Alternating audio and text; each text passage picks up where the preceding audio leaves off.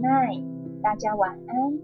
是妈咪，这是一个新的单元，由妈咪来讲床边故事。爸爸妈妈也可以暂时放下手边的工作，抱着小宝贝一起躺在床上，听着故事稍作休息一下哦。那小熊晚安，妈咪晚安。那我们就开始今天的故事喽。好。又是妈咪的真的床边故事，是真的在床边，不是床边，是床上。床上故事，对，床上故事，听起来有点色情。嗯，有点。好，上一次阿雄吵着说要听桃园三结义，对不对？对。那今天我们一样来讲三国的故事。我们今天来讲有勇无谋的猛张飞。他不是姓猛哦，他是很勇猛的张飞。对，好，那妈咪就来说喽。上次讲到刘备、关羽、张飞，他们三个是变成结拜兄弟嘛，对不对？他们率领着一支五百人的军队，雄赳赳、气昂昂的向幽州出发，准备要去讨伐黄金贼，对不对？嗯。没想到还没到幽州，半路上就跟黄金贼遇上了，跟黄金贼很有缘。知道吗？我同学一开始听到黄金贼，他以为是带着黄金的贼。哇，那很有钱呢。对呀，结果不是啊。好，没想到呢，他们就遇到黄金贼了嘛。刘备一看到，哎呦，绑着黄色头巾的叛贼，他就说：“大胆的叛国贼，还不赶快投降！”叛贼首领就一路打了。叛贼的首领叫什么名字？你知道吗？不知道，叫做陈远志。他一路呢打了好几场的胜仗，不是那个什么张吗？不是，没有那个是他，他那个是创，算是创办人。对对对，啊，他们有很多不同的分队嘛，对不对？哦，好，他因为他那个陈陈远志啊，他就打了好几场胜仗，所以他就正嚣张，你知道吗？根本没有把刘备这些人看在眼里。他就觉得他们是萨伯尼亚，所以呢，他也不自己出来打哦，他就派出他的副将叫做邓茂出来迎战。邓茂感觉就会很容易输，不知道为什么。邓茂就 对他听起来就感觉很容易输。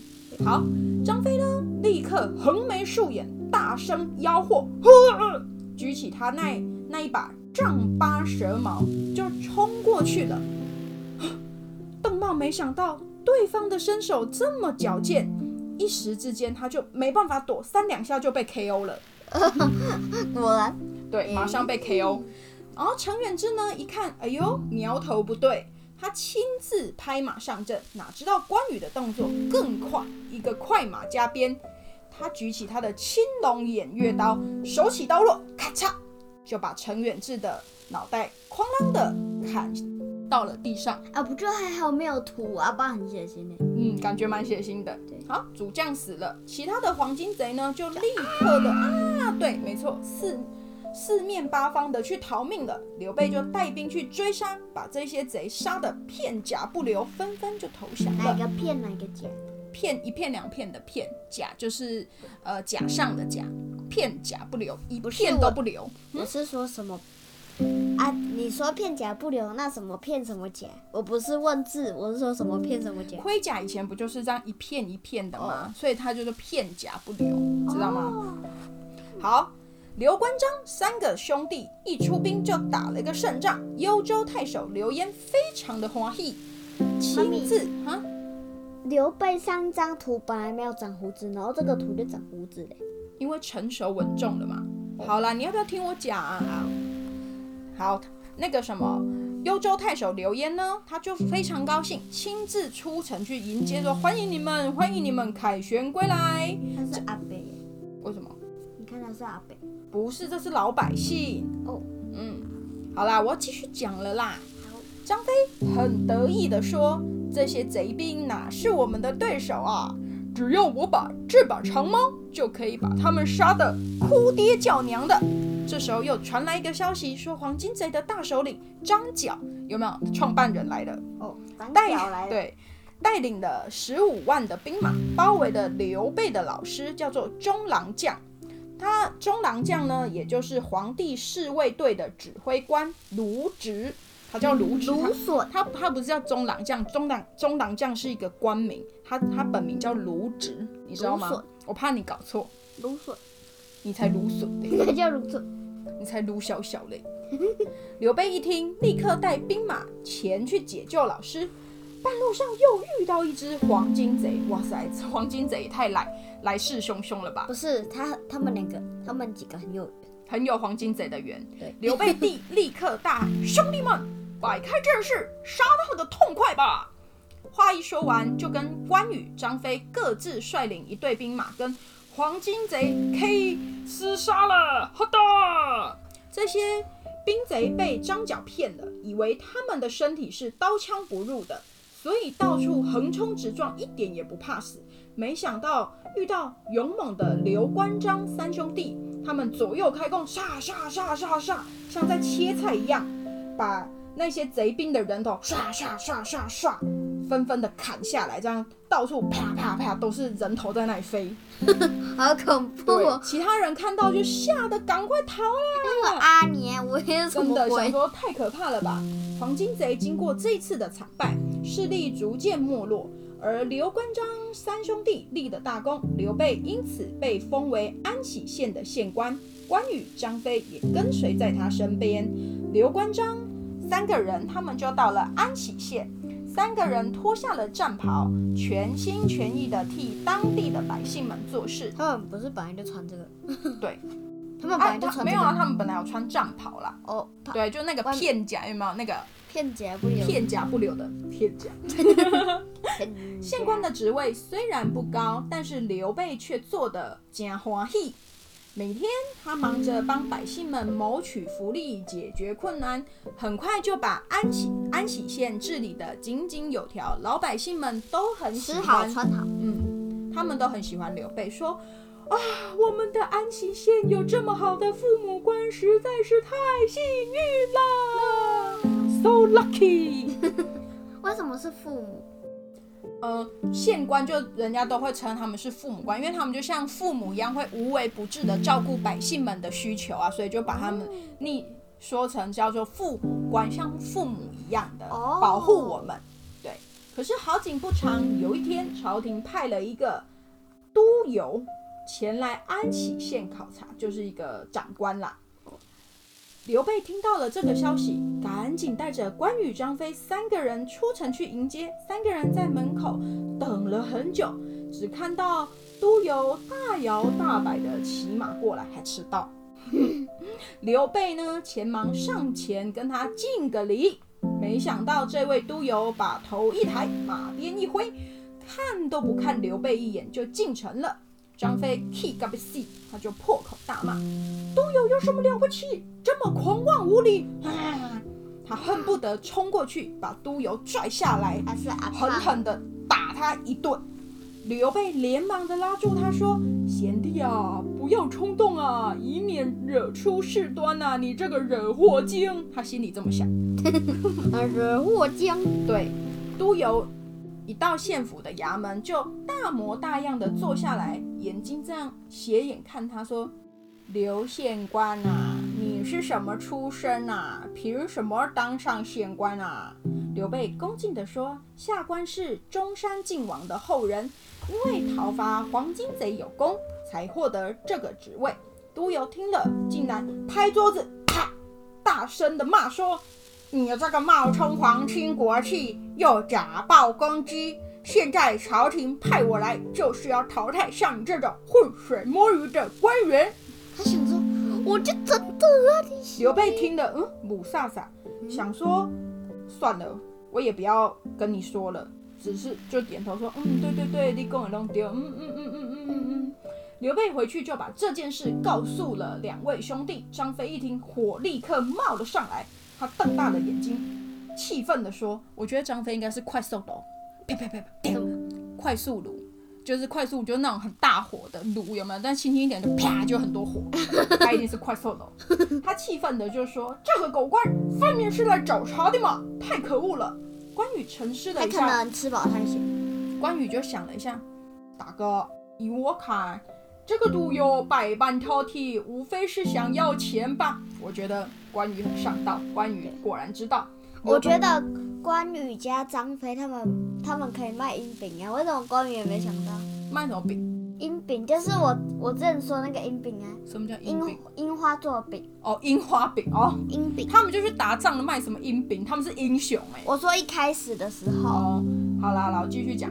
刘备就苦着脸说：“我做官一向，我做官一向清廉，哪有多余的钱去贿赂他啊？”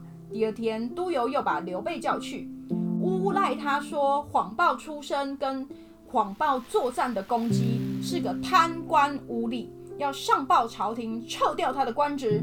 县府其他官员他想说虐虐，对，因为没有钱拿嘛，所以就要诬赖他。县府的其他官员就纷纷的替刘备作证，替他求情。可是都邮，哼，才不要理他嘞，我又没拿到钱。刘备回到县府，不禁感叹着都有的蛮横无理。半天也不说话，不说话的张飞突然跳了起来，瞪着两个眼睛，咬牙切齿的说：“这都邮太可恶了！”他真的是快收了。对，老子非好好修理他不可。说完就大步的跨出去往前走了。刘备跟关羽担心张飞可能会闯祸，可是也来不及拦他，他就跑出去了。果然没多久，有人就慌慌张张的跑来说：“糟了糟了，都邮大人快被张飞打死了！” 这多夸张啊！对，原来郁闷的张飞在酒店里喝了几杯闷酒以后，在骑马回家的路上，看到五六十位老百姓在都邮门前痛哭流涕。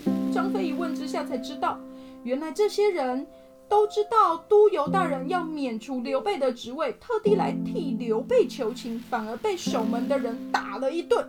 十分生气的张飞就一口气冲进了都邮睡的饭店，一把抓住都邮的领子，把他往外拖。以前就有饭店了对，没错。啊，真啊，废话，不然啊，如果住外面的人要怎么办？睡路边。对，好，他就把他衣服这样抓起来，然后把他往外拖，拖到一棵大树底下，把他绑在树干上，用树枝使劲的啪啪啪啪屁屁，的抽打他，直到他被打的全身都是伤，不断的说：“拜托，拜托，拜托，求求你饶了我！”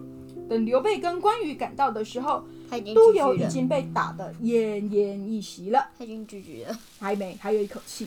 刘备看到张飞闯了大祸，不禁抱怨：“哦，三弟，你做事怎么那么鲁莽？你这个闯祸精！”张飞就说：“这种滥权腐败的贪官本来就该打，谁看到谁就打，来一个我打一个，来两个我打一双。”啊！关羽也说：“大哥，头发黄金贼都打了几场大胜仗，却得到一个小小县官，现在还要受这个鸟都有的气，不如弃官还乡，我们不要做了，再另外做打算吧。”好，刘备知道张飞痛打朝廷派来的都邮已经触犯了王法，他们不能在安喜县继续待下去了，于是叹了一口气说：“唉，事情都到了这个地步，我们只有跑路一途了。跟关羽一样，”对，没错。关羽说：“哦，这个我最擅长。对，关羽，关羽，关羽最习惯跑路了。对关羽关羽最喜欢跑路了。刘备呢，就从衣袋中取出了官印，对着张飞说衣袋中，：“对啊，他们以前衣服就是这样交叉的嘛，啊，然后衣服里面都有一个袋子可以放东西，我跟爷爷一样，爷爷都会在那个衣服，里面放东西，不是他不是在衣服里面，他是有一个外套，然后它里面有袋子，他就可以放。对对对对，类似这样子。他就对张飞说：“唉，我对这颗官印必须有个交代，丢了官印罪更大。三弟，或是你闯出来的，就该由你负责把官印挂在都邮的脖子上去吧。”张飞接过官印，把它挂在都邮的脖子上，却又忍不住大骂：“像你这种欺压百姓的狗官，本来就应该把你杀了，为民除害。今天饶你一命，以后可不要再作威作福了。”说完，三兄弟就匆匆地回到衙门收拾东西，赶快跑路了。老百姓知道都 替他哭的替他们送行，舍不得这样好的官离去啊。张飞这才有点懊恼地说：“大哥，我闯下了这场大祸，让安喜县民失去一个好官，咱们兄弟也要去跑路。眼看前途茫茫，下一顿饭不知道在哪，小弟实在对不起大家。你现在才知道啊，你这个闯祸精，对不对？他不是小弟啊，张飞是老三呢、他不就是小弟？张飞，嗯，张飞是刘关张啊，刘，刘备是大哥，关羽是二哥，然后张飞就是三弟啊，他不就是小弟？